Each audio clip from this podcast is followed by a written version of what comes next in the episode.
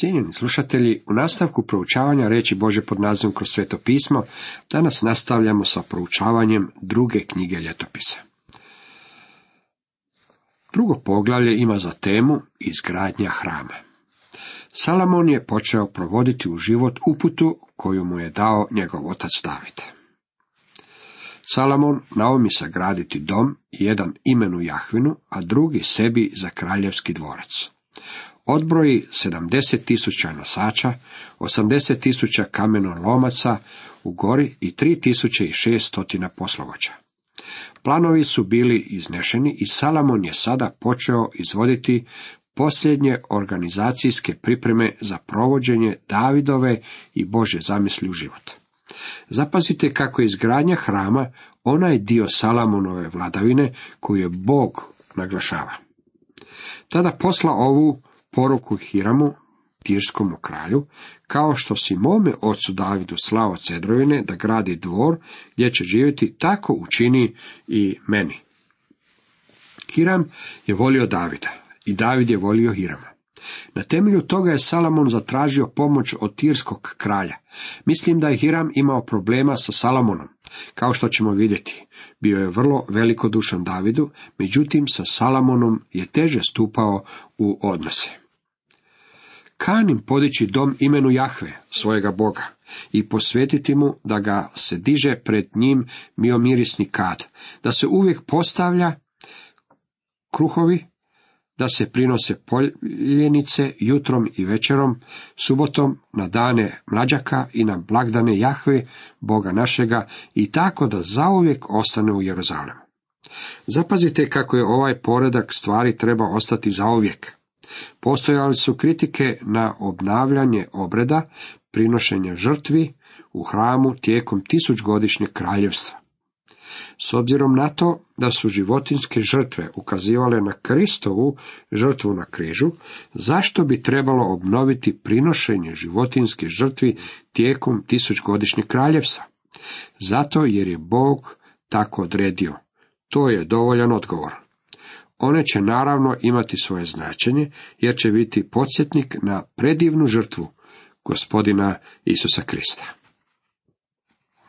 Dom koji gradim bit će velik, jer je naš Bog najveći među svim bozima.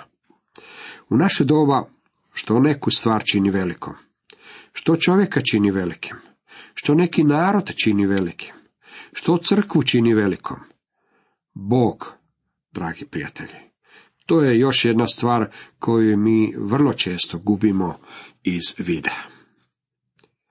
Da tko bi imao dovoljno snage da njemu sazda dom, kad ga ni nebesa, ni nebesa nad nebesima ne mogu obuhvatiti.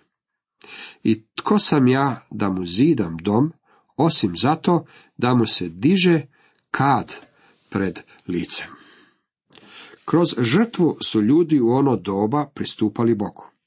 Jedini način na koji vi i ja možemo pristupiti Bogu je kroz žrtvu gospodina Isusa Krista. Ono što je ovdje važno zapaziti je da Salomon nije bio u zabludi u svezi s Božim položajem i tko je on, to jest hoće li Bog živjeti u toj kućici koju mu on želi sagraditi ili neće. Prošlu večer čitao sam članak nekog teologa u kojem on tvrdi kako je Salomon namjeravao načiniti kućicu u kojoj bi mogao Boga staviti u neku kutiju. Također kako su ljudi imali ideju da bi Boga trebalo staviti u kutiju i kako bi on mogao biti sadržan u kutiji. Htio bih ovdje jasno istaći kako se Salomon nije zanosio takvo misli, niti je narod mislio slično. Oni su bili mnogo dalje u svojim mislima nego što su mnogi ljudi to danas. Čak i oni koji odlaze u crkvu. Mnogi ljudi nazivaju crkvu Božim domom. Moram reći kako Bog ne živi u kući. Nikada niti nije živio. Hram je bio mjesto na kojem je trebalo prinositi žrtve. Bilo je to mjesto na kojem se pristupalo Bogu. To je mjesto trebalo biti dostojno njega. Bilo je ukrašeno izuzetnim ukrasima i jako lijepo. Hram nije bio jako velik, ako ga uspoređujemo s drugim građevinama koje su stajale na upotrebu javnosti. Na primjer, ako usporedimo hram kojeg Salamon izgradio sa hramom posvećenim Dijani, Artemidi u Efezu, on bi izgledao poput pigmejca koji stoji pokraj nekog košarkaša. Međutim, taj hram svoju veličinu nadoknađivao svojim bogatstvom, izuzetnom količinom zlata i srebra koje je bilo utrošeno na njegovu izgradnju. Pošalje mi čovjeka vič na obradi zlata, srebra, tuča, željeza, grimiza, kermezina i ljubičastog baršuna i vična umjetnosti rezbarstva.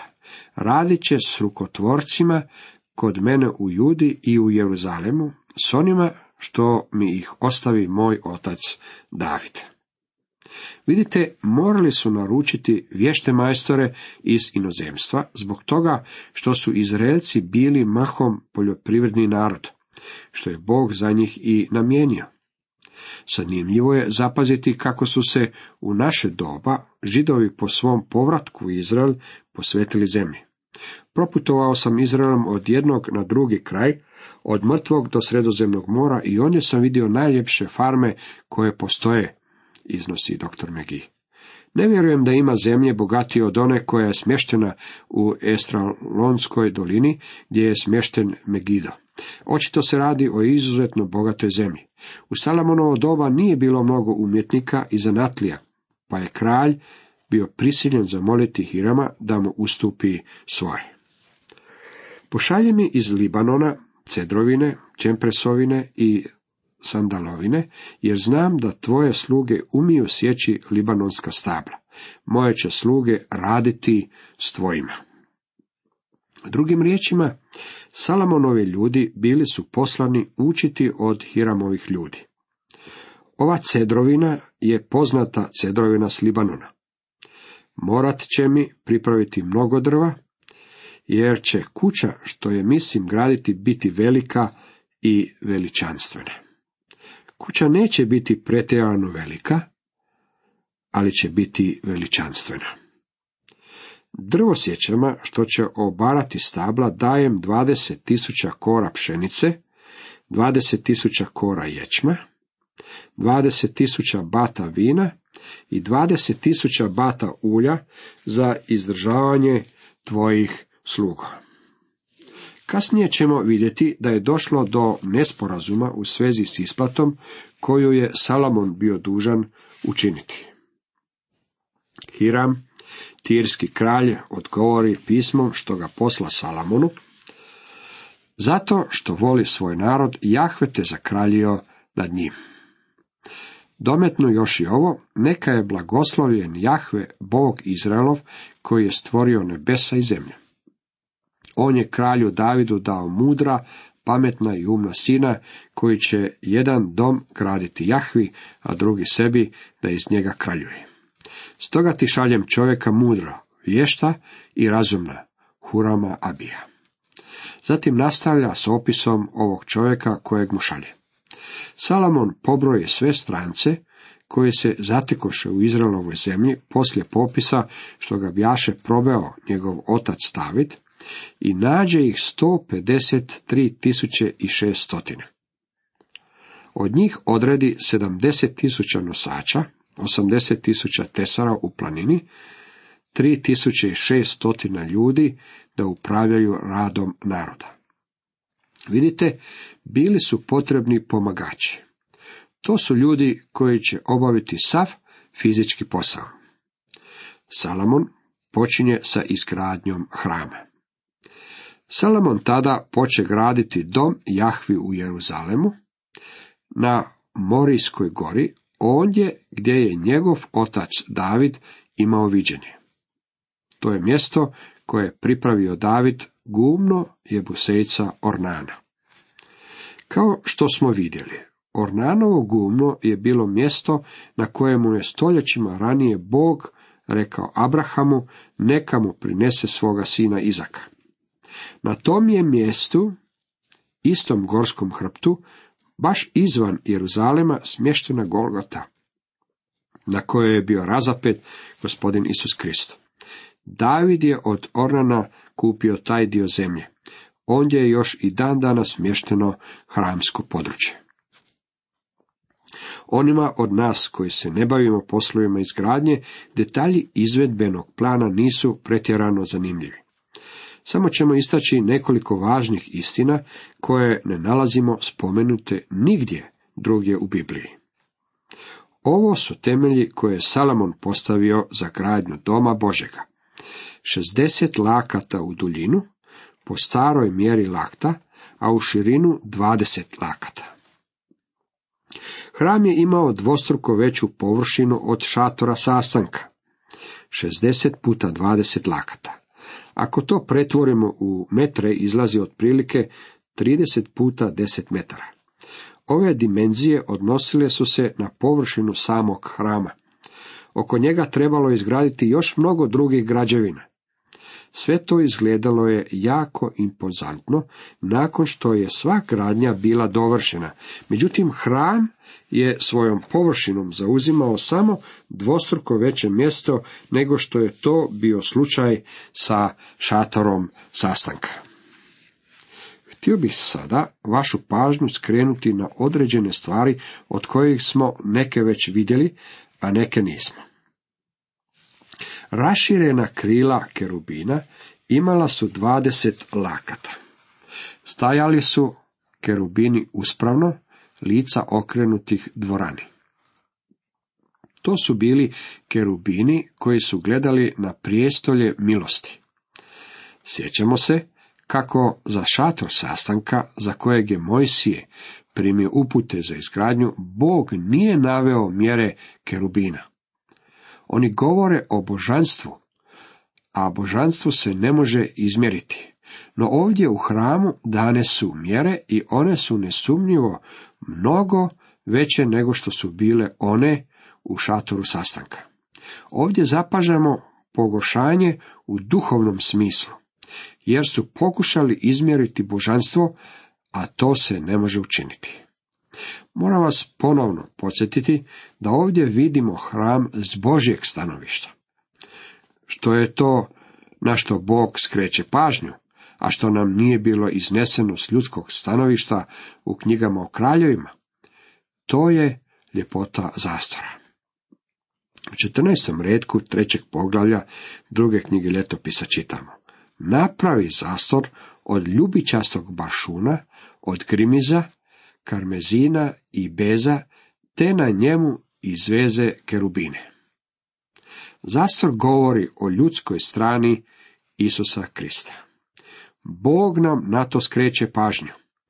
Kada je Krist bio razapet, zastor u hramu rascijepio se na dva dijela, s obzirom na činjenicu da zastor predstavlja Kristovu ljudsku stranu. Raspolavljanje zastora označilo je kako je za sve vjernike bio otvoren novi i živi put.